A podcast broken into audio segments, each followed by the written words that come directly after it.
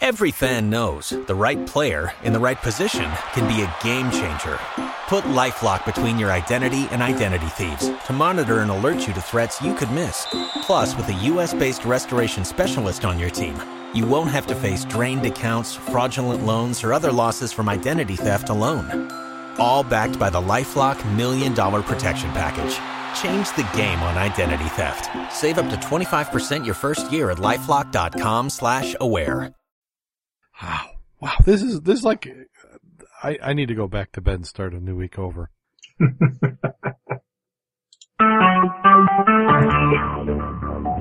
Talk shoes. Recorded live. Scuba Obsessed Weekly Podcast. We talk about all things scuba diving from cool new gear, places to dive, and scuba news.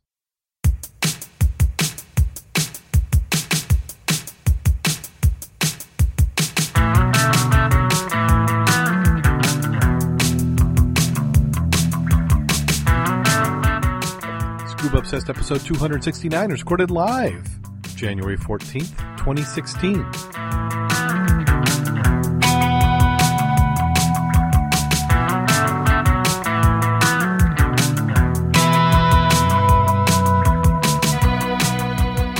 Welcome back to Scuba Obsessed. I'm Darrin Gilson coming to you from the west side of the state of Michigan where we have been building ice, except for the last four hours where it suddenly got warm. Joining me this week, we have Mack, the dive mentor. How are you doing today, Mack? I'm doing very well, keeping warm. God, can you believe the weather? It seems like that's what we always talk about, but it was. It was 41 last Saturday when we did the uh, the chili dive, Uh huh. and the next day it was 28. The next day it was nine. Yes. Now today it's 41 again. Tomorrow's supposed to be 28, and for Saturday's dive it's supposed to be down in the singles or low doubles. Wow. And the river's got skim ice. When when you start getting below 13, 14 Fahrenheit, which is what probably about three degrees Celsius, or maybe Okay. yeah, yeah, somewhere around there. Well, zero is 32. Yeah, zero is thirty two, and it's like two point something per degree. So, uh, yeah, yeah, we're you get what negative three Celsius. It's starting to get into the nippy range. Uh, yeah. Well, let's go ahead and jump right on into the news. We got quite a few articles ready this week, and hopefully my computer holds out. I made the mistake of not leaving it on, so it's decided it wants to patch everything right now. But we have an article out of Singapore. A company has been fined $125,000 over death of a former diver who drowned at work. An engineering company received the fine after one of its divers had been uh, sent to clean the hull of a crude oil tanker. Uh, we're going to call Mr. TR, a former Indian Navy diver, diver was working on the MV Korakari We went missing underwater on May 12th, 19, uh, not 19, 2012. His body was found two days later off the eastern coast of Singapore by the police coast guard. Uh, Caltech Marine Services admitted to one charge of breaching the Workplace Safety and Health Act. Court on Tuesday, January 12th, heard that on the day of the incident, a colleague, uh, Mr. PK, also an Indian national, then 21, was assigned as his diving buddy, and his job was to help in an emergency. At about 1:30 p.m., uh, Mr. Praveen surfaced as he had cuts on his hands, and the air supply's underwater breathing apparatus scuba was running low. He signaled to Mr. T to also return to surface by giving him four squeezes on the forearm. Later returned to surface indicated that Mr. Praveen to the surface first. Mr. T then returned to the brush cart machine, which is used to clean up ship's hulls and continued his work. No other dive uh, buddies were sent to help him, even though this was required by safety procedures. At about 1:55 p.m., a diving supervisor employed by uh, QTech, uh, Mr. GR, realized that Mr. T had not surfaced. Uh, Mr. G, then 36, is also a retired Navy diver, sent Mr. P into the water. Okay, these names are really tough. A subsequent search of operation was unsuccessful. Ministry of Manpower's prosecuting officer said that Caltech had failed to follow the Singapore Standard Code for Practice Commercial Diving. The company failed to provide two-way communication between its diver and those on the surface. It also failed to fit its divers a lifeline, an emergency, emergency supply of breathing air, and full face masks for use with scuba apparatus. They said scuba gear is only meant for single dives for inspections of light work and short distances. Surf Supply diving equipment, which provides divers with an unlimited supply of air, should instead be used for occupational diving operations.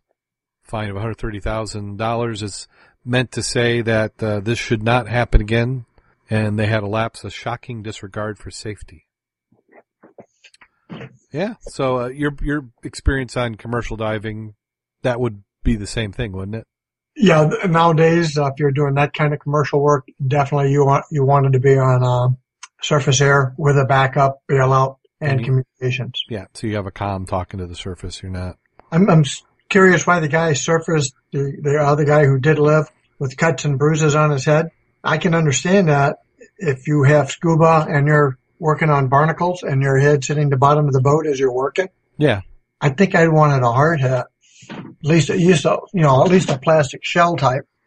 now you want something a little bit more protection because I'm uh, not sure what the water temperatures are, but I could see somebody going down without a hood and getting bumped and bruised in some rough Yeah, but on that kind of work, you definitely want something on your head protecting yourself.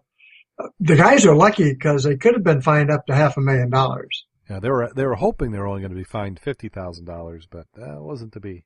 Right. I, and I just hope the uh, survivors, meaning the wife, if he had one, got the money. I'm trying to see. I don't think it said if the family got anything. Now, it was mostly just talking about the fine of the engineering company. So I'm Yeah. curious who got the fine or if that's totally different than the uh, suit that might have followed. Or maybe the suit is waiting for this finding. That's correct. Not something we like to hear about, but it does happen. Yeah, and it, I like to highlight it because as recreational divers, it's, it's attractive for some to venture into that type of work. And you kind of have to understand there's a little bit different rules for commercial diving than recreational. It is, uh, even the mom and pop shops. And it's interesting, depending on what you would call commercial work. If you go down, recover something off the pier, is that recreational or is that commercial? Well, it depends on who you're asking. If it's, Eh, Right, because it's nothing you couldn't do off our pier on a flat, calm day. right. But totally different when you've got ice flows out there and it's something different. And it's really up to the diver to have the experience and the training. Uh, like you said, a nice calm day, warm water, fairly good visibility, then yeah, you just go, you just dive down and you get it. And I think sometimes it's tempting because as a recreational diver, you frequently find stuff down there and you're like, ah, I could put a lift bag on this fairly easy. And I, I maybe that's the indication. If you've got to have a lift bag, doesn't that make it a little bit more involved if it's something heavy? Well, it's like if you're doing it on your own, you do it. Maybe it's something you got paid for this time. So what's the difference? You still used a lift bag.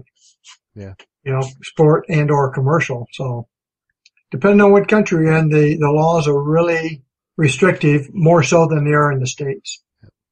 Here's an article from California Diver Magazine. They said that 2015 was a great year for tanks. PSI PCI report that no scuba cylinders ruptured during the year. Three years ago, uh, they said that they were hoping to train 300 to 500 people to establish a goal of zero ruptures. They surpassed the goal for the first time in five years, but they're not able to get through a year without, without at least one cylinder rupture. Many people did not believe it would be possible to reach a zero ruptures goal. They announced that in 2015, no tanks ruptured. Uh, I'd be curious to know if they're saying that's because more people got VIPs. Well, when you start approaching none, and uh, it depends on what number they came from. I mean, was it five a year, and now you went to none? And it also depends on what those five were. Right. Because I've seen some tanks that did rupture, but that was secondary because they had been in a fire, Yeah. cleaned up, repainted, resold, and then ruptured Wow. because the material had changed structure based on the heat. Yeah. Now, was that this year? No, no. Oh, okay. A couple years ago. Yeah, they said uh, they believe it's due to the sheer number of inspectors that have attended PSI, PCI training and working hard to remove cylinders in service that do not meet specific cylinder requirements. These safety inspectors utilize the recognized training they received to help the impact of the scuba industry. Regarding a year with zero ruptures, we're very proud of this accomplishment. Hope to maintain that goal of zero ruptures for many years to come. I mean, you have to you have to say education should play a part in that. True. I was also wondering if they count ruptures as those that fail to hydro. You, know, mean if they rupture during a hydro? Yeah, in a controlled environment, they fail to pass a hydro. I would think failing to pass a hydro wouldn't be because it's the testing itself. Just because it, you know, failed in hydro, that's exactly the reason you do it.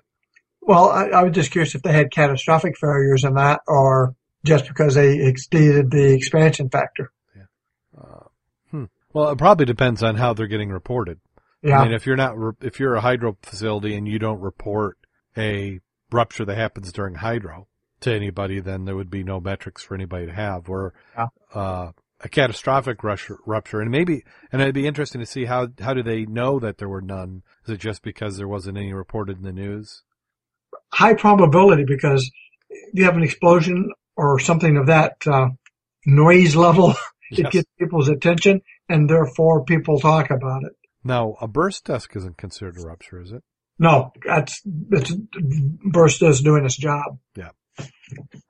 And generally, when that's happened, it's because you walked away and your compressor put a little more air than it should have, or you put it in the back of your your car with the uh, sunlight directly on the tank, and it overpressurized a little more and go boom.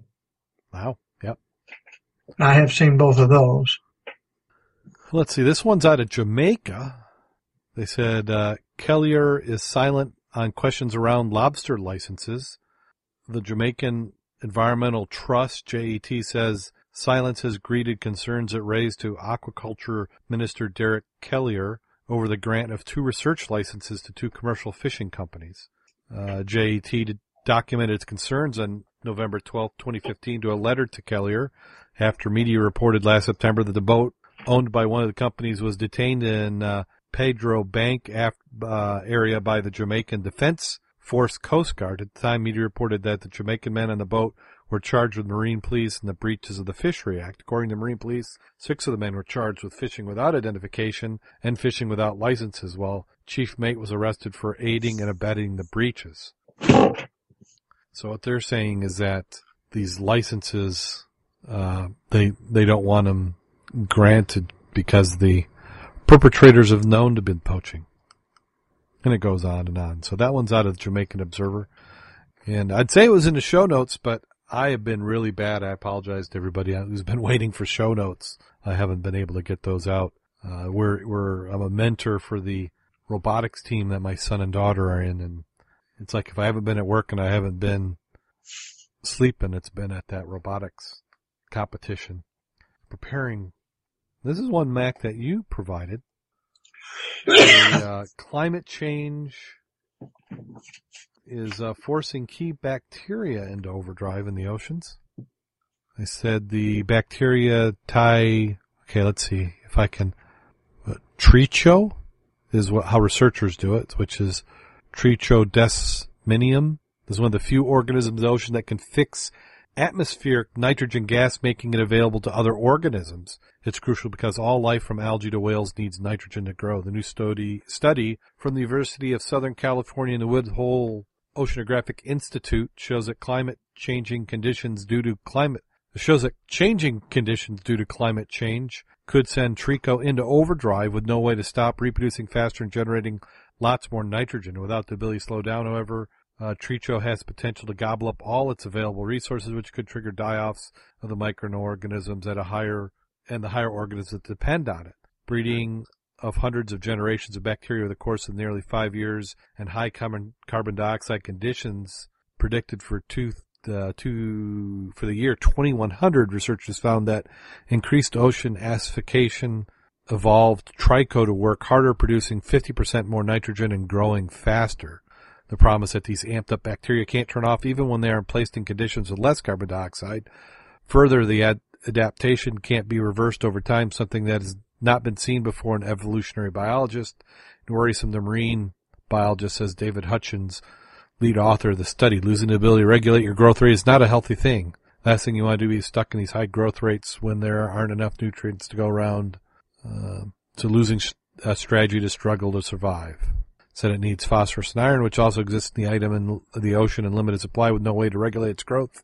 the turbo boosting Tricho could burn through all the available nutrients too quickly and abruptly dive off, which would be catastrophic for other life forms in the ocean that need nitrogen to produce survived.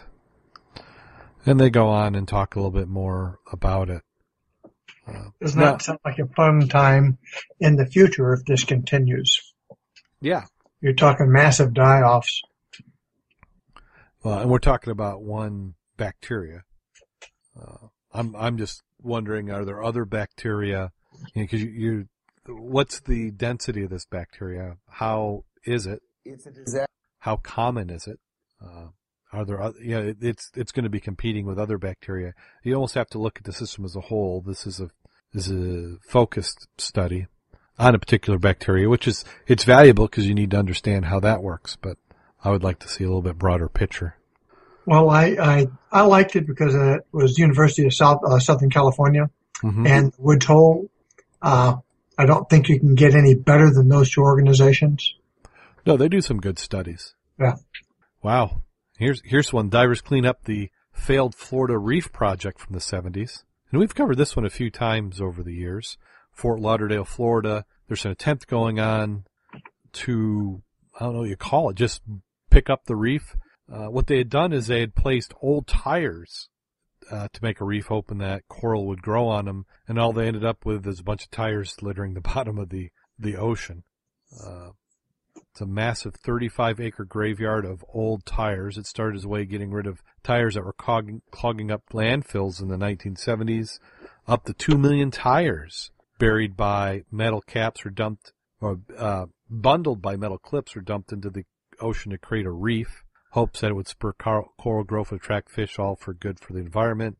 Good idea, bad outcome. Clips rusted away, tires broke free, storms and constant ocean currents kept the tires moving, dragging along, damaging the fragile living reef nearby. Right now it's just a wasteland. Tires everywhere. Now we need to correct it before it does any additional damage. They said the tires have spread to. They're as far away as beaches of Fort Lauderdale. They said this surrounded by seemingly endless mound of tires. Says uh, he slings them into lines hauled up by a crane. He can fetch as many as 600 tires on a good day. It's a race against time. Pat Quinn, a natural resources specialist for Broward County, says if they don't get them out of there, the tires will be there forever. So far, Florida state funding will bring the number of recovered tires to about 160,000, not enough, experts say, to protect the reef 7,000 years in the making. The pictorial says it all. Yeah, it's just a really sad looking pile of tires. It's a, it's what you'd think they are. It's like Imagine a tires worn out and at the end of their life just sit in the bottom of the ocean. I wonder if the clips had not eroded or if they'd had another mechanism to keep them together. If being bunched together would have enhanced their ability to, to support other life. Well, it seems like somebody would have shown a photo somewhere of coral growing on tires if it worked at any spot. Because the picture shows them flat, like you covered a football field with them just flat. Yeah. I wonder if they're just too flexible where they move. Like maybe the rubber's not a good surface for coral in the first place. And then the fact that they're rubbery, that they move and damage any coral that's next to them. Cause you look at it and it's just like if you threw a bunch of Cheerios in the bottom of a sandbox. Yeah. They're just sitting there. I'll get them out. They, they said it's not enough. So they get 160,000 out. How many do they have in there? Two million? Yeah.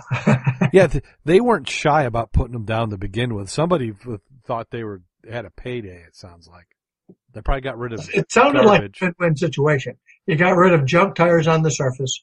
You put them to a place that's going to make a good reef. Everybody wins. Well, in this case, it didn't happen.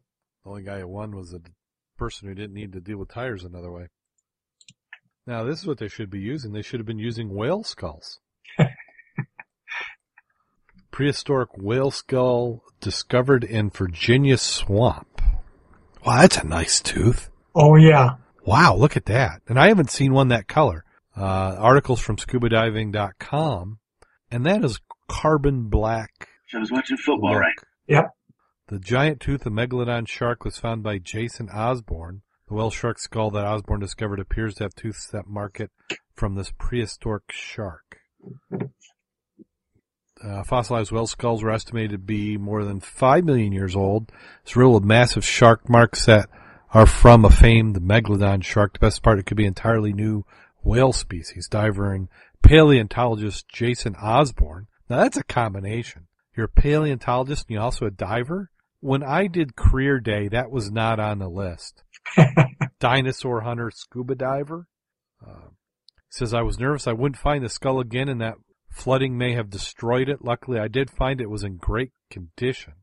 It took more than two years of planning to bring the fragile fossil to the surface. To retrieve the skull, Osborne needed a large boat, most importantly something to lift the skull without breaking it or losing any of the important bones that could attach during the transition. His solution, a body bag. It took our team of four people two days to get it out in 25 feet of water with low visibility are basically night diving, says Osborne. The whale fossil was then donated to Calvert Marine Museum for scientific research, where whale expert uh, Stephen Godfrey will test the skull for signs of new species. Osborne is a co-founder of PaleoQuest, a nonprofit that works to locate and retrieve art, ancient artifacts and fossils. Founded in 2010, since then, PaleoQuest has found many other fossils in the past four years of diving in and around the Great Dismal Swamp near Newport News, Virginia, including porpoises, whale bones, detached megalodon teeth. See, he's, not not only is he paid to find dinosaurs, he gets megalodon teeth. I've been startled many times while diving for fossils, says Osborne, who has never dived in clear water except for the pool where he was certified 11 years ago. I can't emphasize how amazing it is to see a skull of a whale to touch it for the first time. Discovery is all the motivation to keep me diving. See, the rest of us would not have a clue what it looked like. Well, how about when we we did the uh, megalodon teeth diving and we're pulling all the stuff off, and, and, and Captain Tom is going, "Oh, that's a vertebrae from this, and then that's from that," and to us they look like rocks.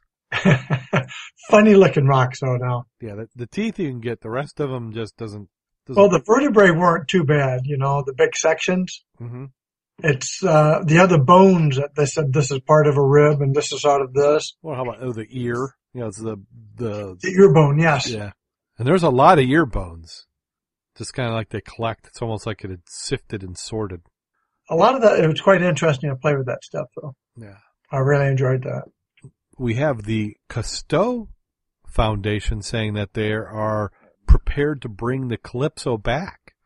The beginning of 2016, the Calypso will be getting a whole new life 20 years after its accident in Singapore. If you don't remember, the uh, Calypso was in Singapore. I think it ran into another boat and sunk. Uh, they transported it back to France, uh, and they've been uh, working on trying to bring it back. Uh, Cousteau Society bought the ship from uh, Loel Guinness in order for it to be a living representative of the ecology sailing of the oceans of the world. Let's see what uh, thousands of fans from around the world have been brought their moral support to the Cousteau Society for the full refurbishment of Calypso. Considerable costs entailed by this project have on many occasions over the last 20 years prevented its goal from being achieved. Finally, the society has managed to gather a group of generous and highly motivated international sponsors whose objectives are compatible with those of the Cousteau Society. At the end of the first trimester of 2016, Calypso will be available to leave the, uh, um, that's a French word, so I'll apologize, Car, uh, Concarneau shipyard to bring it to new life. In addition to the historic hull and the ship equipment, Calypso will be fitted with two Volvo, Volvo marine motors, which were bought in 2009. Francine Cousteau adds that when Calypso will return to the Mediterranean, she'll be seaworthy and powered by her own two motors, as was Captain Calypso's wish. I was extremely happy to announce this great news after 20 years struggle against adversity and various mishaps. I am grateful to those who have helped us and invite all to share the joy today with us. Now, that's from the Cousteau site. Uh, and I don't have the other article. I think the other article is one of the scuba diving blogs. But they pointed out that in 2014 they had a judgment against them for a half million dollars that they owed the shipyard and they had to get the boat out of there. Uh, there is a documentary that I think was meant to be showing how Calypso was being redone, and it shows it getting all the way to the point where uh, the refurbishment stopped. If you go to the, the, the site that you're on now and you just read, Mhm. off to the left hand side, it has the cousteau.org. And if you had clicked on that link that I did before and it took me where I wanted to go, and it's not doing it now, uh, but it went to the Calypso link and then it had uh, additional details. I don't know if that's 'cause it's got a different screen or, or an updated one, but it has an article. Hang on a second. That if you click on, then it'll give you the much more detail. Okay. Unfortunately, my daughter's not here to translate, but it's in French. Uh, There is more information along the lines that you were talking about if you went to the Cousteau Society itself and ferret around just a little bit. yeah, yeah, but it, it, uh, the documentary that I saw, it was on the, you know, PBS or one of the programs, and it was interesting. It, they had the, uh, you know, the front of the, the vessel off, and they'd taken it all apart, and, uh, I think some, some of it, I mean, this is an outsider looking in, I think some of it had to do with, uh, overly aggressive goals and constraints they put on the project, and I think they assumed that money was going to be coming. That didn't happen. And then there there was also a fight with overruns on costs on restoration because it's it's actually easier to build a new boat than to restore a wooden boat because that boat that vessel was originally a uh, a wooden minesweeper, wasn't it, from World War II? I, I believe it was, yes. Yeah. So you've got a minesweeper. I think it had the hull had been patched and modified. Cousteau added that viewing port off the front. Uh, so it was, uh, you know, not your your average type of project. Well, hopefully for them, you know, somebody who grew up in the program. I I hope it gets done. I'd like to see it. Maybe take a ride, do some diving off it. Would that be fun? Of course.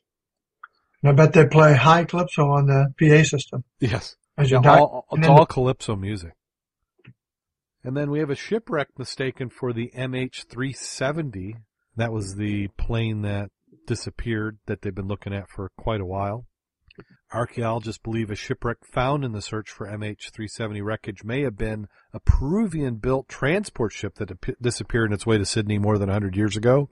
Sonar search for the Malaysian Airlines flight that vanished almost two years ago uncovered the shipwreck deep in the Indian Ocean. Experts have claimed that the underwater drone images of the wreck found 2,600 kilometers southwest of Fremantle, Western Australia, may show all the remains of the SV Inca, the Baroque style 950 gross registered tonnage ship set sail from Callao, west of Lima on 10th of March 1911 has not been seen since. Now they, they, they said they sent drones down for images of the wrecks, but that's a side scan sonar. Is that what they were using? Very possibly they use a lot of ROVs and put the scanner on it to go down closer to it to get better pictures. That's at 12,000 meters. Yes. Yeah, that is, uh, A little deep for a cable. Yeah. Not that you can't, but and, and if I'm correct, that's out of recreational dive depths. just a little bit. Yeah. Even with your rebreather, I don't think you're going to. rebreather, you're not going to do it. The sonar, oh, that's a, that's a caption for the photo. Ah, that's about what I would think it would look like based on the photo they show the picture. If that is in fact the same one, yes. I think they're just using one similar because it, it seemed to be a sailing vessel, but uh, I saw another article that claimed it was a an Steel- iron or steel hull. Yes, I saw that too, because they were saying the characteristics of its disintegration Uh-huh. were the same as a steel or, or iron ship. But from that side scan, which is remarkably sharp, you can see the bowsprit, and you only have something like that on a sailing vessel. So that image makes sense. So this is a now in 1911. Are why would you not have? I mean, would you would you have motors though too? Well, some you do, because if you look at the picture Mhm. on the right hand side in the background, you'll see stacks from other vessels. Yeah. I just blew it up to look at it, and there's stacks. I'm assuming from steamers. Yeah, because on the Great Lakes, there's a few transitional vessels where you had wood clad and metal. You may have an, you might have an, an engine, but you're also doing sailing. And then vessels change hand many times. Yeah, so the photograph of the State Library of South Australia showing the SV Inca at anchor at Port Adelaide with a load of timber on the 10th of February 1904. Oh, timber. That makes sense. I just thought that was a, a high sided vessel, but that's the timber stacked on its decks. Okay. Oh, interesting. And then you have another article. I think this is one that you found. Shipwreck discovered in 2015 Maritime History. Those are some nice photos. This is uh, scubadiving.com. Always like airplanes, and this was a good one. They talk about exploring one plane wreck is good, but 150 is better. So if you're out there in the Pacific Ocean, Marshall Islands, Mm-hmm. 150 World War II aircraft found in 130 foot of water. And that's 130 feet, so you still have the pressure of that depth, but the clarity is amazing. Right. And you, you can even uh, stab a lionfish while you're at it, according to that picture. Right. And the, the other interesting part was these did not crash in flight. These were dumped. That's why Oh. there's so many in a small area. They So were this pushed is off a reef after the war. so this is post-war. They're just as part of the surrender. They seized them and dumped them. Yeah, it doesn't give the uh, classification of the types, but uh, quite interesting though. And that is a really good picture of a lionfish right in front of it, isn't it? Yeah. Now, 130 feet. Do you think that was intentional? That it was only that deep? I think it was proximity. Here we are. Here's the water. Here's the reef. Toss it. Okay. At the time, who cared? Yeah. Well, it's tantalizing. It's it's at the, one of those depths where if you decided later you wanted to salvage it, at least for minerals, you, you, you know, you could easily have the technology to do it. Uh, but it's not remar- you know, extreme amounts down. Yeah. It'd be inter- uh, according to this, this was not a Japanese aircraft. It was a Corsair, the one that you're looking at. Oh, okay. But uh, that would have been interesting to look at. Another one on the the dream dive list. Okay, and then we've got 22 shipwrecks found in a single Greek location. Now, doesn't that seem unfair? It does. This The second part, of course, is why do you have 22 of them there? You have an accident, uh, a war, or a storm. Or just a really bad spot. It's that one reef that everybody forgets about. Uh, Uh, archaeologists have discovered 22 shipwrecks around a small Greek archipelago, revealing that it may be the ancient shipwreck capital of the world. Hailed as one of the top archaeological finds in 2015, discoveries made by a joint Greek-American archaeological expedition, the small Farini archipelago in the area of just 17 square miles. It's a collection of 13 islands, islets located between eastern Aegean island of Samoas and Ikara. And I said Samoas, it's not. It's some S-A-M-O-S. Samos? Samos? And Ikara. Karia? I-C-A-R-I-A. Surpassing all expectations over only 13 days, we added 12% of the total known ancient shipwrecks to Greek territorial waters. Peter Campbell, the University of Southampton and co-director of the U.S.-based RPM Nautical Foundation told Discovery News. Uh, Forini lies right in the middle of the major east-west crossing route as well as the north-south route that connected the Aegean to the Levant. Ships traveling from the Greek mainland to Asia Minor or ships leaving the Aegean for the Levant had to pass by Forini. Akira and the west coast of Samos have no harbors or anchorages, so Fiore is the safest place that ships could stop in the area. It's the first time that underwater archaeological expedition was organized to the islands. Archaeologists from Greek Ephorates of Underwater Antiquities and RPM Nautical Foundation worked with local sponge divers, fishermen, and free divers and were more than surprised by the results. Funding was provided by Honor Frost Foundation, a UK charity that supports research in Eastern Mediterranean through an endowment from pioneer marine archaeologist Honor Frost. In a typical survey, we locate four or five shipwrecks per season best case. Greek director George oh, Kautsofokalakis. That's um not even close. We ex- we expected a successful season, but no one was prepared for this. Shipwrecks were found literally everywhere. Over half the wrecks date to the late Roman period, circa 300 to 600 AD. Overall, the shipwrecks span from the was Archaic period, 700 to 480 BC, to the Classical 480 to 323 BC, Hellenistic 323 to 31 BC, through the late medieval period, 16th century. What is astonishing is not the number of shipwrecks, but also discovery of the cargoes, some of which have been found for the first time. Cargoes revealed distant trade between the Black Sea, Aegean Sea, Cyprus, Levant, and Egypt. In all those periods, at least three ships carried cargoes of amphoras or jars that had been not previously on shipwrecks. These are Archaic period, 700 to 480 BC, Samoan, amp, I said Samoan, Sim, Samian amphoras, late Roman 3rd to 7th century AD, Sinopean carrot-shaped amphoras, and large 2nd century AD Black Sea amphoras that carried fish sauce. What's a uh, fish sauce? Wow. Archaeologists mapped each shipwreck using uh, photo um, Gammetry? Gammetry? Grammetry? Grammetry? Seems like there should be an extra syllable in there somehow. To create 3D site map, representative artifacts were raised from each wreck site for scientific analysis may go on display in museums once conservation work is over. According to the team, the volume of the wrecks found is more to the large amount of traffic passing along the route than to the islands being unsafe. The interesting part I got out of a lot of that is they had only examined 5% of the coastline where they were looking. So you still got 95% to go. Well, that would be the 22 of them. Well, you look at the Great Lakes and how many shipwrecks we've lost, and it's such a small amount of time compared to here. Yeah. And I think everybody knows there's more shipwrecks than this, but in watching some of it, they don't expect the wrecks to be even identifiable. You know, in fact, these maybe if they didn't have the amphor, uh, the the jars, you know, which are many times like a fired clay, uh, you wouldn't even know it was there. Uh, they didn't say the depth on that, but looking at the diver with no hood and a single tank on his back doesn't sound like they're really deep either. No, I I say not.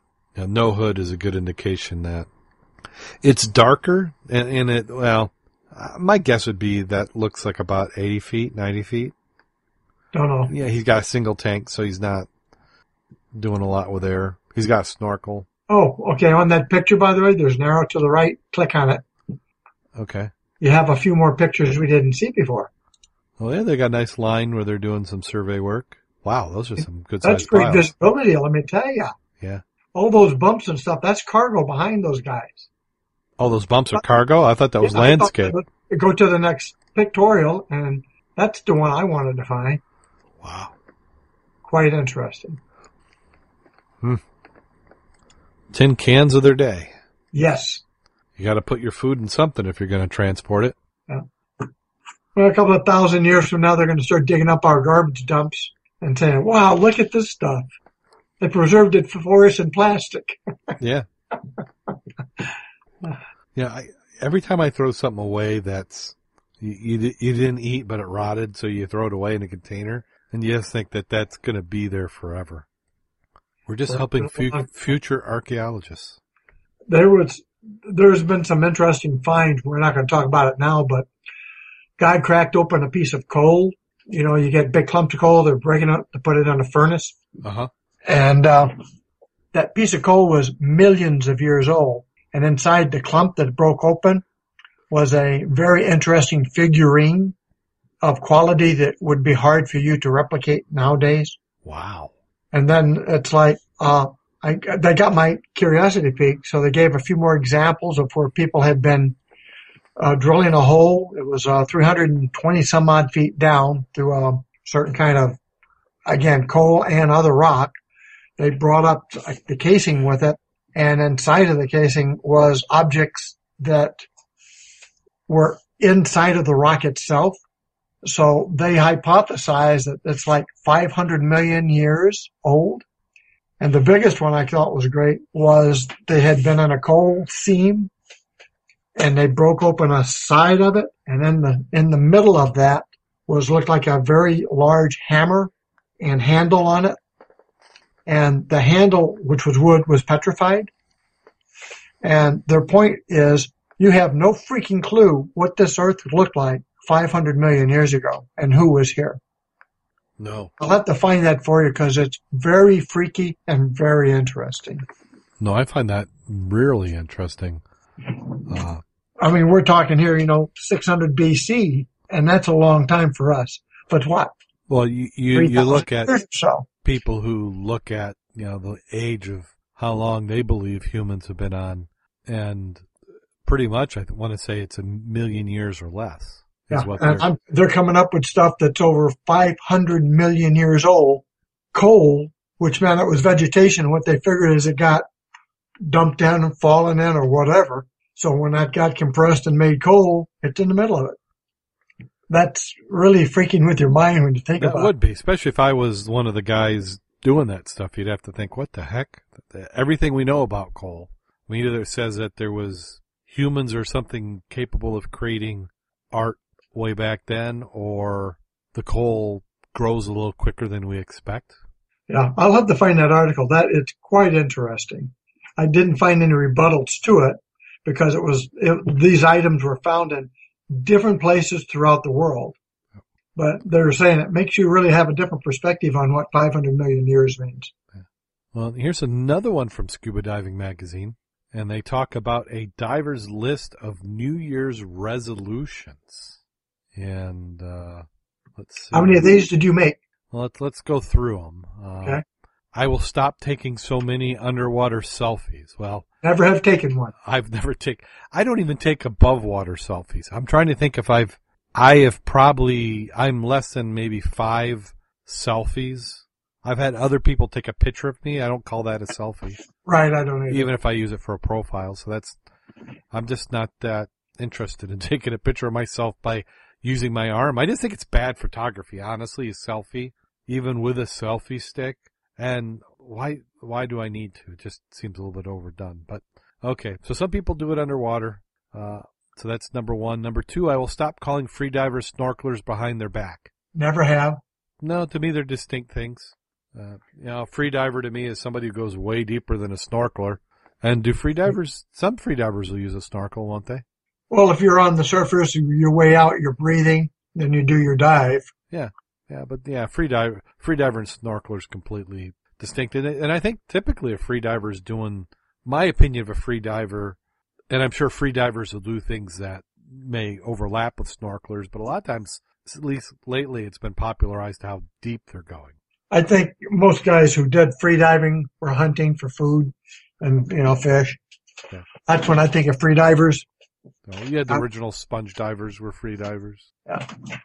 Uh, number three is I will visit a new local dive site. I can probably see that, yeah. Yeah, I would. That that would be on my list all the time. Yeah. Always looking for a new site. Four, I will dive more often to manage stress. That is very true. And I was thinking about that this week. Uh, I will stop exaggerating the size of the whale shark I saw that one time, even though it was huge. Now, the thing I think of, and this would be an interesting study for somebody, is I think it's impossible for us who live above the water to accurately see something underwater and know how big it is. Uh, I think you have to compare it next to something. I don't think that you can visually. Uh, and I, I think that'd be an interesting test to do. You know, put four objects in the water, have somebody take a look at them, and have them describe to you how big they are, and then document it and, and show what the difference is. Yeah. Because I think we tend to see things. I think just the way our visualization is, everything looks larger underwater, which could be a good tip for certain people. Uh, let's see. Six. I will stop referring to beginners on the boat as chum. that one's good. I don't know. I haven't heard anybody call beginners on chum, but I have not been on a shark diving boat. I will find a new buddy, but forever love my old one. Yeah, I guess. I'm, we're always, you know, the more the merrier. Bring on all the, as many dive buddies that we can get. Uh, I'm sure some people have number eight. I will not have any drinks the night before a dive. I don't think anybody in that club drinks. Or, if, I mean, maybe Not- a beer. Yeah, we're, we don't have a big group of, of drinkers. Now, I have gone diving with people who do, and I don't pretend to match what they do, but I do drink more than I do on my own. Uh, yeah, I don't think we've got a lot, but you know, caffeine also should can go in there too. Anything that's changing your metabolism is something you got to watch. Uh, I will get another certification, advanced nitrox cave diving or wreck diving. Uh, I always learning. I would put in that group. I will actually take that refresher course this year. Well, if you're actively diving, do you need the refresher course?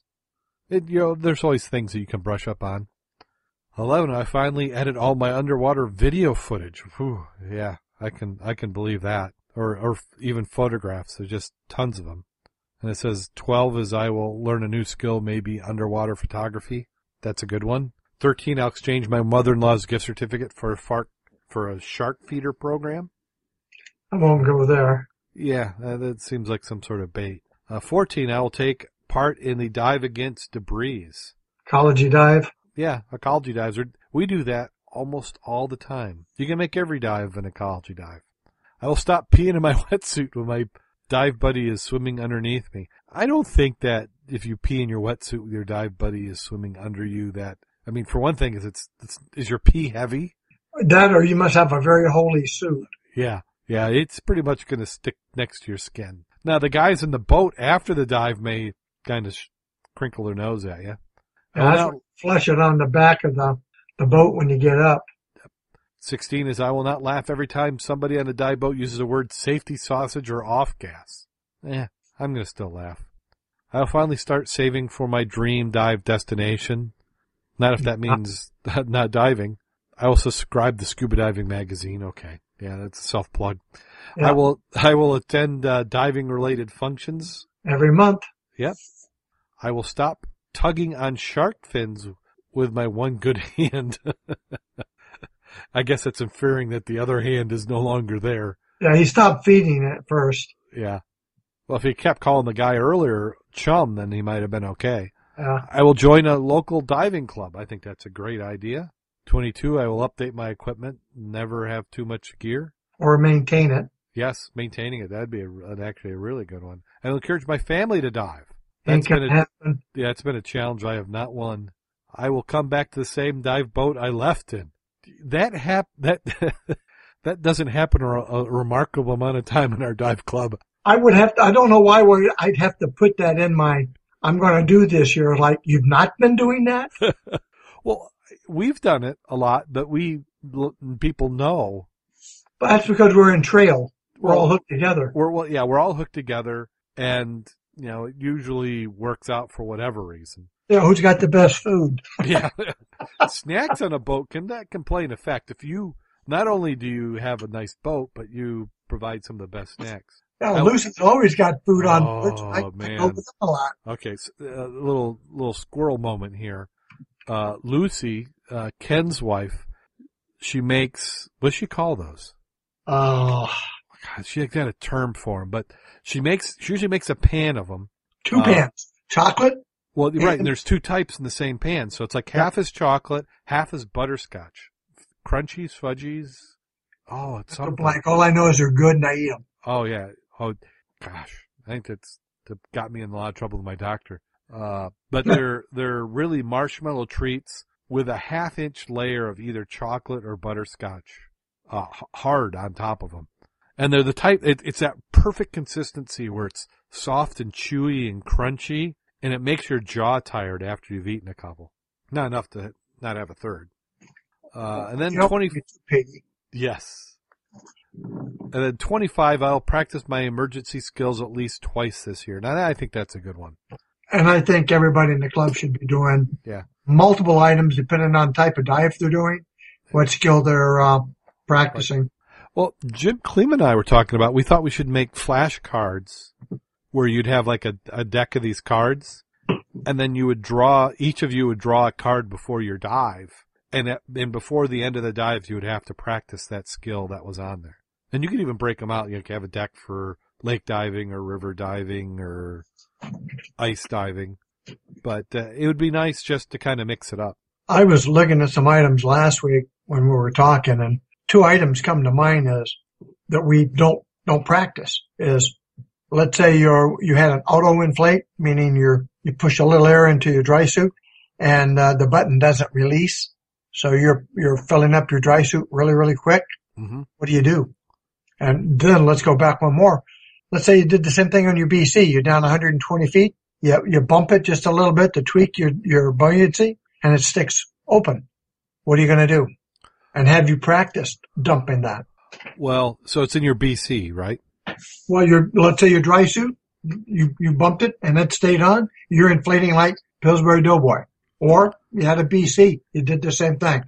You get max inflation, 120 feet. What do you do? Well, on the BC, if you were thinking quick enough to do that, and is you could actually twist off the B, BC inflate. Well, one one thing you could pinch the, the hose to stop the air from coming in. That can be a challenge sometimes. Uh, you could turn. A lot of times, your BCs, the inflator could be un could be removed from the BC.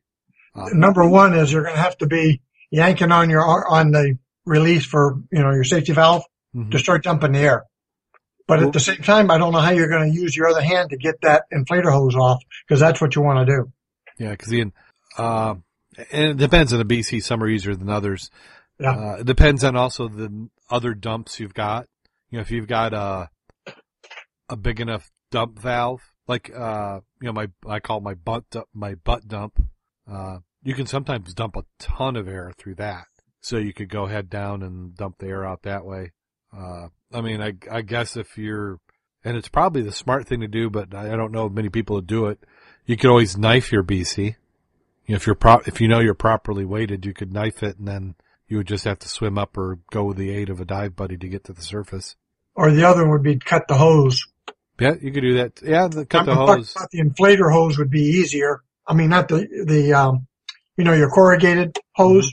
Cut that one. That's going to be easier than your your other one probably. Yeah, your inflator hose might be a little tough, or penny cutters would would help you do that. Yeah. Uh, that's a, that's an interesting discussion. Maybe that's a, that's a good one for the next dive club meeting. Yeah. We could ask everybody what the recommendation is. Same thing with a dry suit. Dry suit, I think, is a little tougher, especially if you don't have a lot of dump options.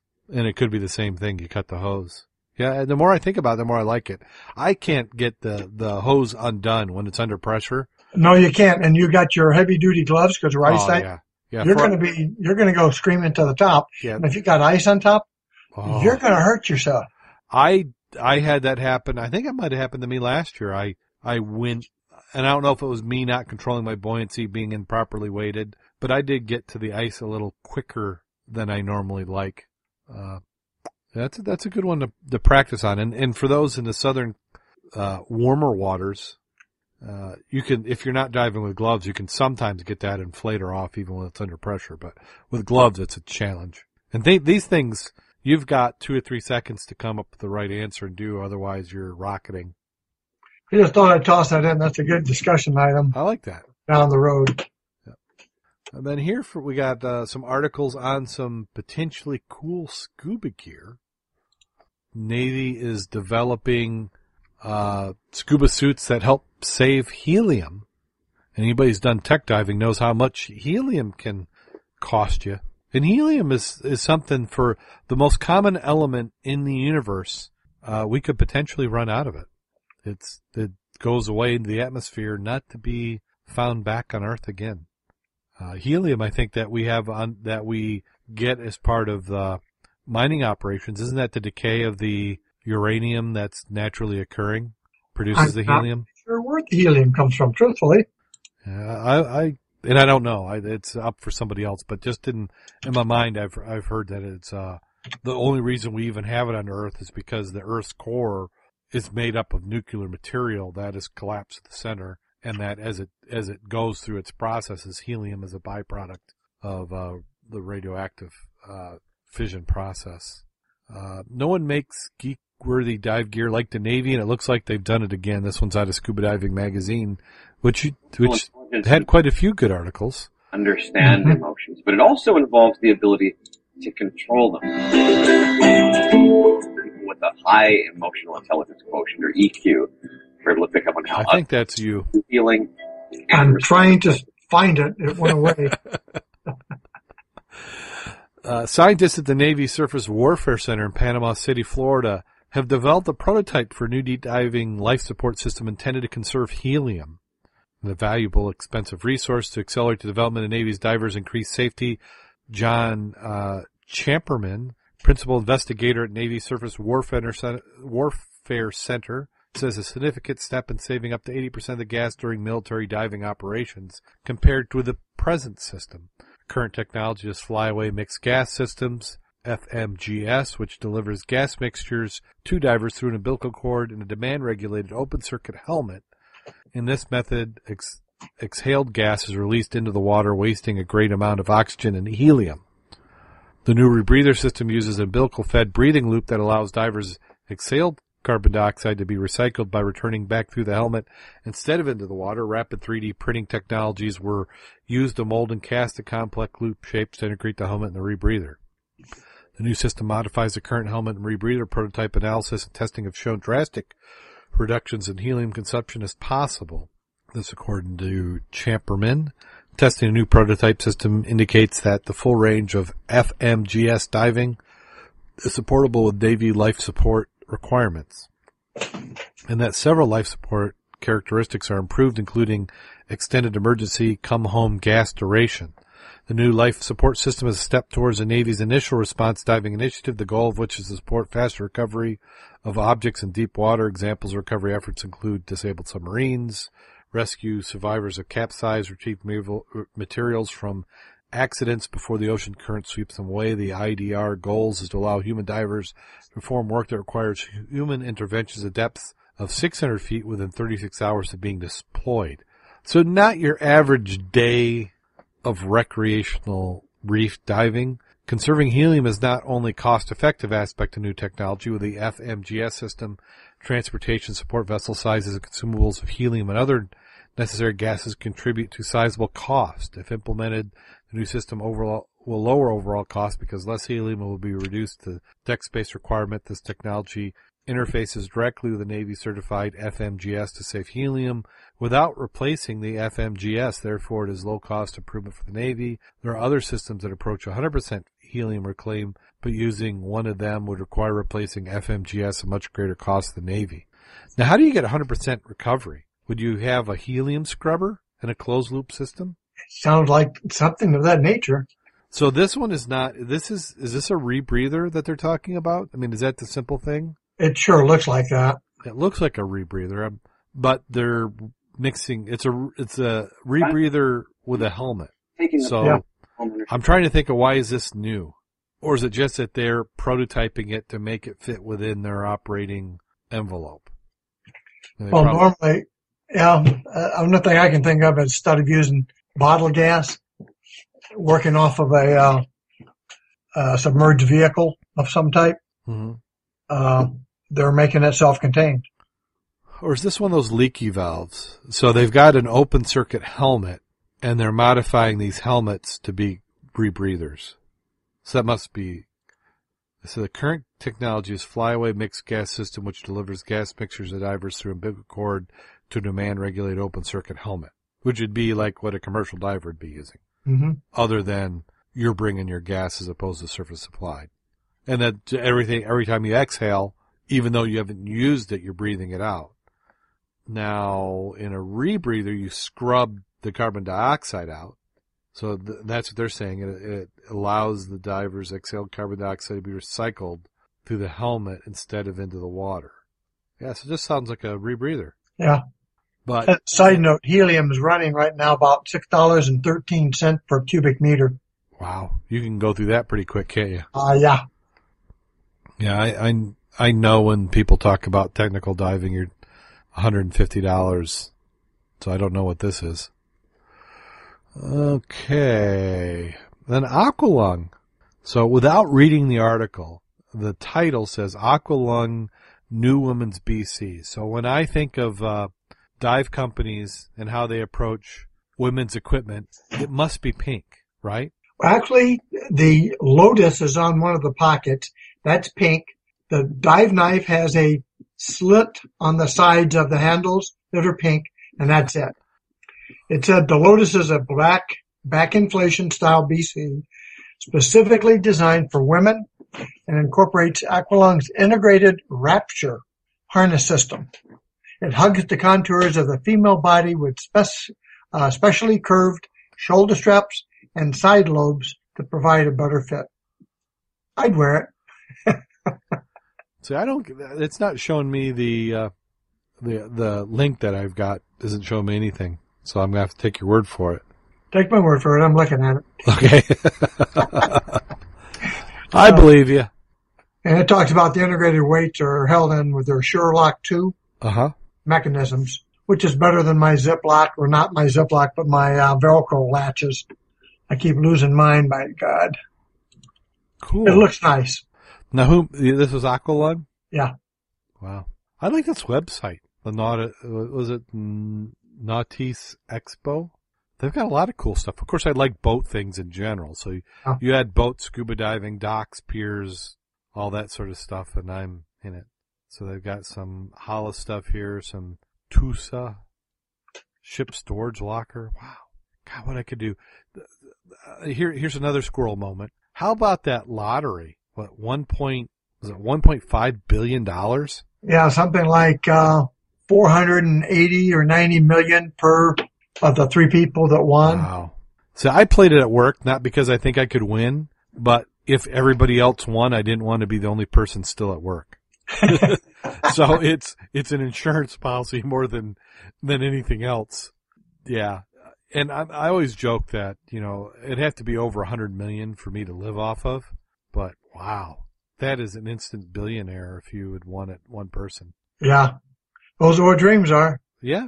And that's what you're really buying. You buy the, you buy the right to dream of what you could do with it. Yep. And I, you know, I would have a dive boat. Yeah. It would be the death. It, I think there might be a side scan. There may be a rebreather. There's going to be a compressor right on the boat. Oh wow! Now, now I'm just, I'm just uh, drifting off in the la la land. uh, and then the final article, boy, we've we've gone quite a bit of time on this. Is the rebreathers? Divers deserve the the truth about rebreathers. This is an article. This is out of TDISDI.com and they and they talk about uh, if you're considering a diver, things you need to understand. And we went to. Did you attend to that?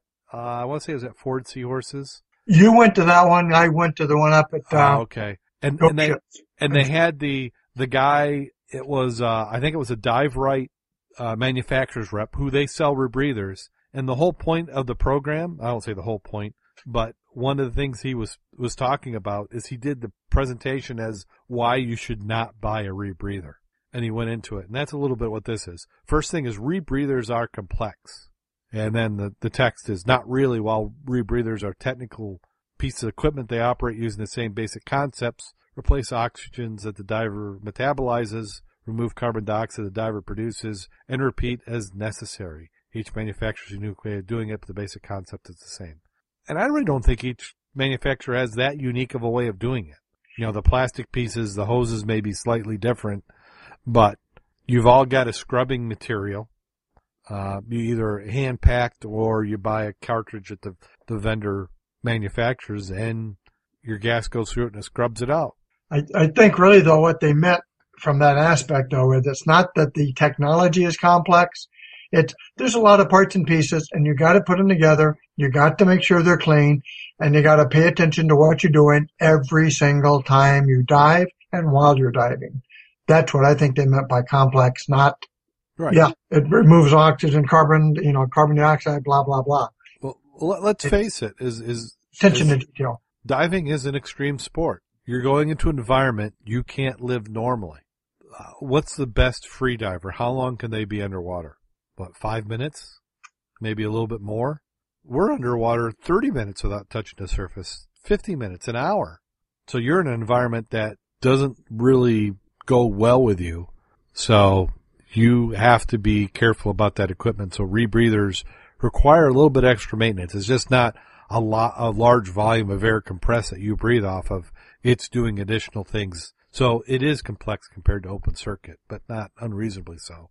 A rebreather is only a tool to be used on rare occasions to dive is beyond the capabilities of open circuit. Every successful, I don't say successful, every proficient rebreather diver I know dives the rebreather 90% of the time or more. I think Bob may do five or six dives with us throughout the year in the middle of the summer, or maybe river dives where they're a little shallow for how he likes to run his rebreather, or if he's work, having his rebreather worked on. And then I know that sometimes when he's diving with his wife, he'll he'll go open circuit as well. So they're both open circuit. But in general, rebreather divers are diving that rebreather all the time. The the more proficient you get with it, the more you understand it. Plus, it's it's a maintenance item, so you might as well use it. And then another one that they've got in here is rebreathers, a tool that should be reserved for divers that need them. And I'm going to agree with the article. I think that rebreathers eventually, if we fast forward 20 years, it may exceed 50% of the divers. Or at least that's what manufacturers are hoping for. There's still some technology things that need to advance to that point. I think cost needs to come down a slight bit. I can't see. A slight bit? Well, the re- rebreather on its own will come down. I think a two thousand dollar rebreather because what's an open circuit? You buy a you buy your you know two tanks, a good regulator, and a dive computer, and I spent over two thousand for that. Now we have to we have ice to contend with, so it's ice ready. But uh, rebreather divers, I think they if you got that down to twenty five hundred dollars, including training, I think that's the kind of the price point rebreathers need to hit. But the cost per dive needs to come down. Your sorb needs to be, and I'd say twenty dollars for a weekend would about do it. Wouldn't you say? well, I don't know what it is now. I think it's probably fifty, sixty dollars for a batch of sorb, depending on how you get it and where you get it from. You know, if you pack it yourself and you get repackaged. Now, here's something I've heard a lot of people talk about, you know, five years ago, but I haven't heard it so much recently. It says your rebreather is trying to kill you. Uh, a lot of instructors were, were pitching that because they, they called them death machines because they saw what happens when one thing goes wrong or the diver's one mistake and people were dying.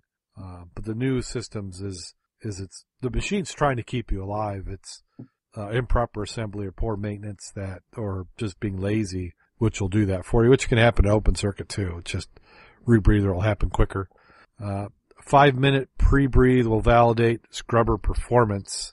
Says this has been a recent hot topic for years. Divers and trainers believe that conducting a five minute pre-breathe correctly could detect CO2 bypass due to incorrectly assembled malfunctioning unit. A recent study published by Diving and Hyperbaric Magazine indicates that this is not necessarily accurate. While the study does not in any way recommend a diver does not conduct a pre-breathe, the reasons for doing so and the results for pre-breathing have been redefined a bit. A pre-breathe is part of the diver's pre-dive checklist essential to verify function of the gas additive system, monitoring system, electronic functions, etc. However, cannot accurately rely on the pre-breathe to evaluate CO2 absorption. The complete study can be read here which this is on the TDISDI.com website, interview with Dr. Simon Mitchell by Pod Diver Radio. So one of our, one of the other podcasts, they have an, uh, something talking about it. Yeah, cause pre, I didn't realize that was pre-diving. I, I always thought it was, it had something to do with making sure that you had everything hooked up right. There, when you, this is an interesting article, but it's good to read it and then go read all the comments because the guys who are using these all the time identify where they agree and disagree a little bit on what they're saying here. So my point for putting this in here is when they talk about five minute pre-breathe, if you're not a rebreather diver, you're not going to know what that means. So it's a good item to come and read this and then look at the comments from people who are using it. Uh, a diluent flush will adequately validate a cell error it's techniques that they've identified that if you're again using one, it's how you check to make sure your electronics are working. Right. But by the same token, it talks about, but you always can't do it that way because if you do it this, you sometimes create another error in a different way. And it's one of these, you need to be reviewing it. Uh, the one I, I agree here is checklist for new rebreather divers. I'm so amazing that I have mine memorized. I think the number one item there they're talking about is like Pilot, I have a checklist. I use it every single time. You know, I, yeah, do I know it? Could I run it by heart? Probably yes, but I run it every single time because I'd like to go up and I'd like to come back in control. The same here. Well, and the thing about a checklist, especially for something that's important, is that is that it's a constant that checklist is a best practice. Everything on there is something that you should do. And like in the uh, in the case of you flying a plane, you may fly that plane by yourself six times, but then you may in the seventh time have a passenger, and that could be enough to throw you off. That even though you've done it a hundred times, you could forget an item. Oh, it's called distraction, and that's the biggest problem you have is something out of the norm will happen, and that throws off your whole sequence. Yeah. And and this yeah. happens in other things. So like if you're driving down the road and you have a deer almost run in front of you, sometimes the time after that, because you've just you know you had an event, you may forget other things, or or you've been thinking about something at work and you realize that you went five miles down the road and you can't remember any of it. So that's a, that's the reason why checklists are good. But again, if nothing else, we should print this one out, the, um, the site. So if you're a breather or thinking about it, this is a very good article to read. And then of course, read the comments from the heavy duty people who responded to it. Yeah. See, the, the thing, if I had to do, you know, what is my impressions of a rebreather is to be a rebreather diver, you have to dive a lot. If you're diving six dives a year, you're not, I would not recommend a rebreather for you. If you're diving 40 dives a year, I think it could make sense. Uh, I think it really makes sense and is if you're doing a lot of deeper dives or trimix dives. Well, I don't think it ever pays for itself. I think it, the economy of scale can be attractive for an active diver doing deep dives. They do need to come down in price though. I like them. You know, you and, uh, you've tried them. I've tried them. Jim Schultz has tried them. Well, I had, the first one I did was in 78 was a, uh, one of the first ones, a Beckman Electrolung. And that's a long time ago. And they were a lot different, meaning the, uh, reliability of them than they are nowadays. And I've tried five different varieties up there, uh, during the training classes and they're not all the same. You will like a different one. You know, you just don't buy a KISS because Ralph had it. But key item, Right. go try them out, take the classes, see what's in it for you. Yeah. And I'd like to talk to rebreather divers who have the rebreather and find out why they like them. And you have some, there's a certain percentage of people who, whatever they buy because they bought it, they like it. You know, it's kind of a justification. If I spent 10 grand on it, I better like it. So I'm going to try and sell you why mine's best. But to find out the reasons, have them describe, well, what do you like about it? And then talk to somebody else. And then after you get that information, then tie them, try them. We've got coming up here ghost ships out of Milwaukee and they have the rebreather class where you can go into the pool and try a variety. Um, you know, Jim Schultz and I had an opportunity with Steve Lewis to try a variety of rebreathers out. We tried, uh, either two or three types out. And that was interesting to see where they're different. You know, how your counter lung is positioned, what it takes to set up, the, the checklists, you know, even cost, uh, fixtures. You know, what type of dive are you doing? You're a cave diver, you're a wreck diver, you're a recreational diver, a photographer. I mean, rebreathers are awesome photographers. No bubbles. Everybody who has one talks about how the fish will come right up to you. So someday I, I, I may. Yeah, we'll, we'll have to see. Uh, I got, I got a couple kids to get through college first. Okay, well that does it for scuba in the news. Now, Mac, you've got some diving in recently. Yeah, we had our normal uh, chilly weather dive, uh, so to speak. And if anybody's checked on the club site, you know, you can see what we've been doing on that. And we actually, I don't think I posted anything on it, uh, with pictures, but we call it the thrill of the chill because that's what the water is right now, pretty chilly. And there's a lot of hard water out there. Now, when you say chilly, have we gotten to 33 degrees yet? Oh yeah. Oh, yeah. Okay. Well, the first one we were diving, uh, the air temperature that day was 41 and that's why we selected Saturday because the next day was 28 and then, then the next day was six. So yeah, it's a little chilly out there. Uh, but right now, since last week, it got cold, got warm again, cold. Uh, we've got ice in the rivers Yeah. and on the shoreline. So yeah, it's going to be definitely a, uh, chilly dive. I, I remember my coldest dive ev- ever. It was 31 degrees in the river. And you're looking at that saying, how is this, how are we not in a block of ice? So either my gauge is off just a slight bit or the water moving was keeping it from freezing. Are, Yeah, now, the moving water is definitely cooler. anybody getting any good finds? Um, more last week, everybody was getting used to something different. Uh, Jake was out with his hookah rig, uh, in the shallows. Maribeth just wanted to get out there and, and make sure the suit wasn't shrinking any. Uh, Dan came out and was practicing because he'd been doing some rescue work with the fire departments and the sheriff department and just wanted to keep, you know, the more current you are, having gotten wet for dressing in, dressing out, makes you better prepared to be that minute man when you need to be. Well, and it gives you confidence. If you can dive in the river this time of the year, it just gets easier from here on out. Yeah. You know, that 33 to 31 degrees where it's just not quite hard yet. You're getting a little bit of ice on the, on the shore. That's about as bad as it gets for river diving without there being a big six inches of ice on it. Um, and it, it's a good experience. Um, and it makes a spring. I mean, you, when it gets, when the water temperature gets 40 in March, it's tropical. Not quite tropical, but getting there. Uh, you- Get more wetsuit weather. Yeah, you, you still have to wear the hood. Well, cool. Uh, how's the water clarity been going? Has it been improving at all? Uh, I had lights and stuff, high intensity light. I probably had five foot vis. Uh, a lot of turbidity in the water because the current's pretty fast. The, the further you went out, the more you needed weight. I was playing with a 28 pound anchor keeping me in position. So it's not a fun dive until you go back to the within 20 foot of shore. Then the, the current cut down that you didn't need the anchor to keep you in place. Okay. Seems to be a good time. Oh yeah. Yeah, I'm, I'm, I don't know when the next time I'm going to have a dive in.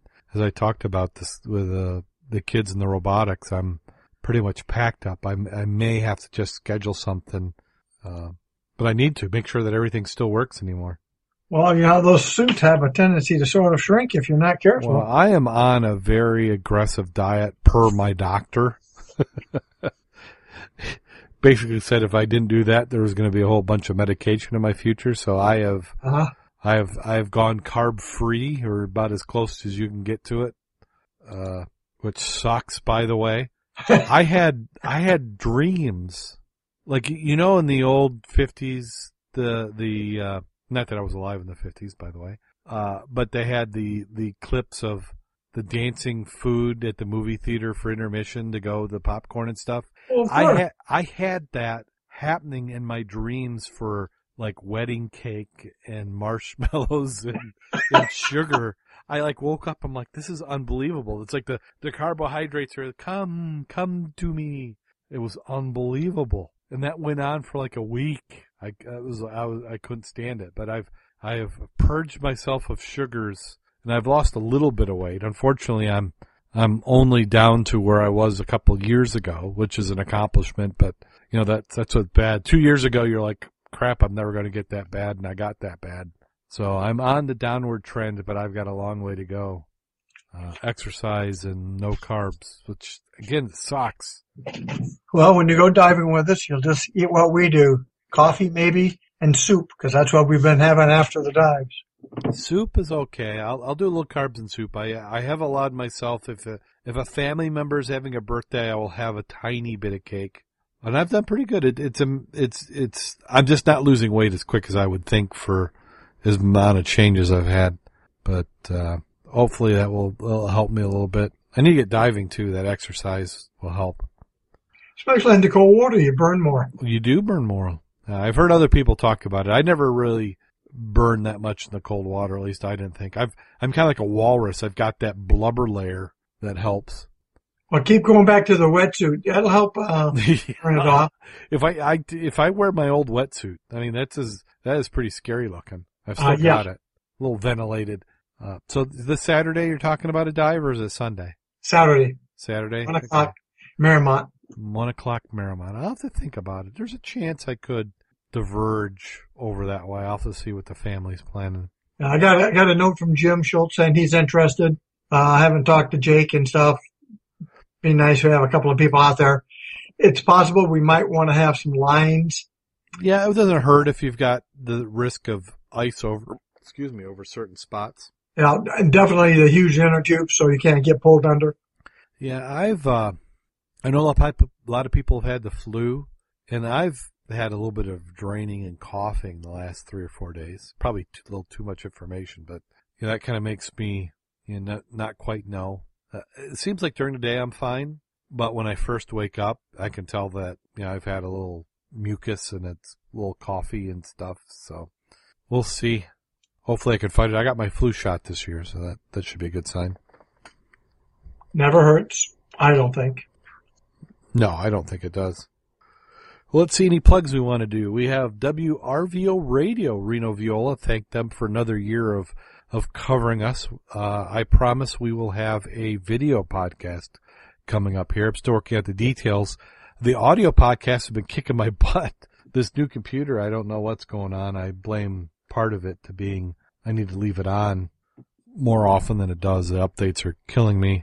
Um, Mud Club, mudclub.scubaobsessed.com. You can do the, you can follow the happenings of the Michigan underwater divers and see what the club has been doing. Start your own club.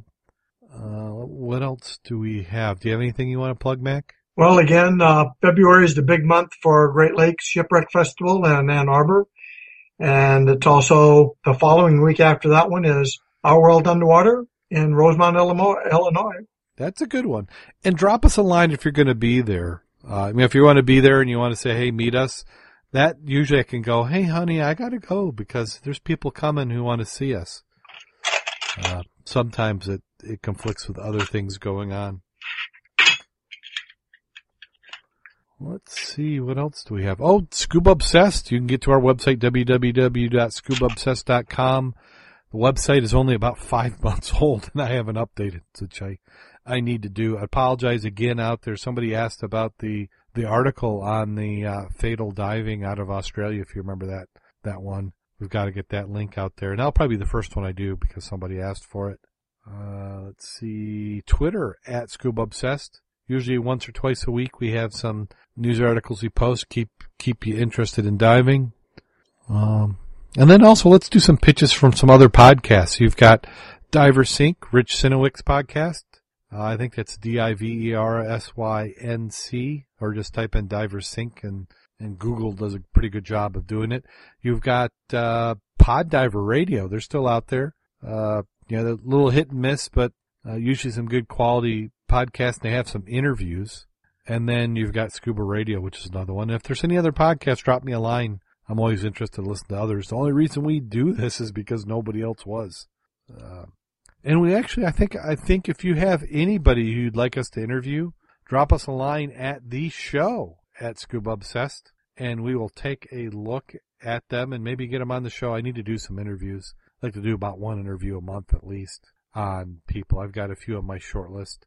Uh, and I didn't didn't cover it in the news, but maybe we'll do it next week. Steve Lewis and Jill Heinerth and a whole slew of other people have been diving Bell Island again. They're turning that into a diving mecca for cave diving and rec- and uh, I don't call it recreational because it's a little bit above that. But if you're a a cave diver type of person and trying to make that a dive destination, Belle Isle in Canada. So are we ready for that time of the show? I'm I'm guessing we have to be We've well, missed a couple of weeks, so I'm I'm dry. I'm ready for it. Okay, this one's going to be kind of a light one, but uh, it's a, it's a joke nonetheless. Nonetheless, this is uh, posted. Uh, I think I was copied by one of our divers who remain nameless, and the post says, "I'm worried about crime, so I asked a friend of mine in Texas what I needed for my home. He said some nine millimeters, a couple of clips, and a box of shells, which I was able to put together pretty quickly." I'm not quite sure how a nine millimeter wrench, some paper clips, and a box of seashells is going to do me any good, but I'm hoping it will.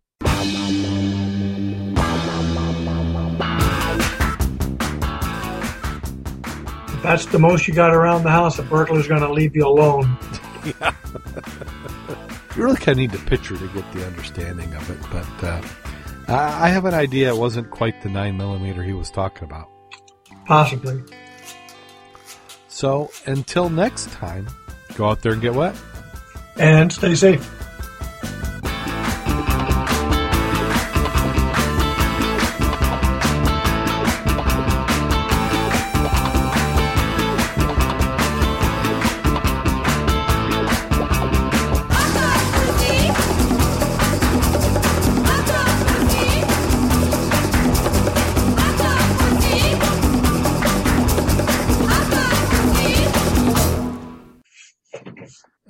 I will hit this. Whoops.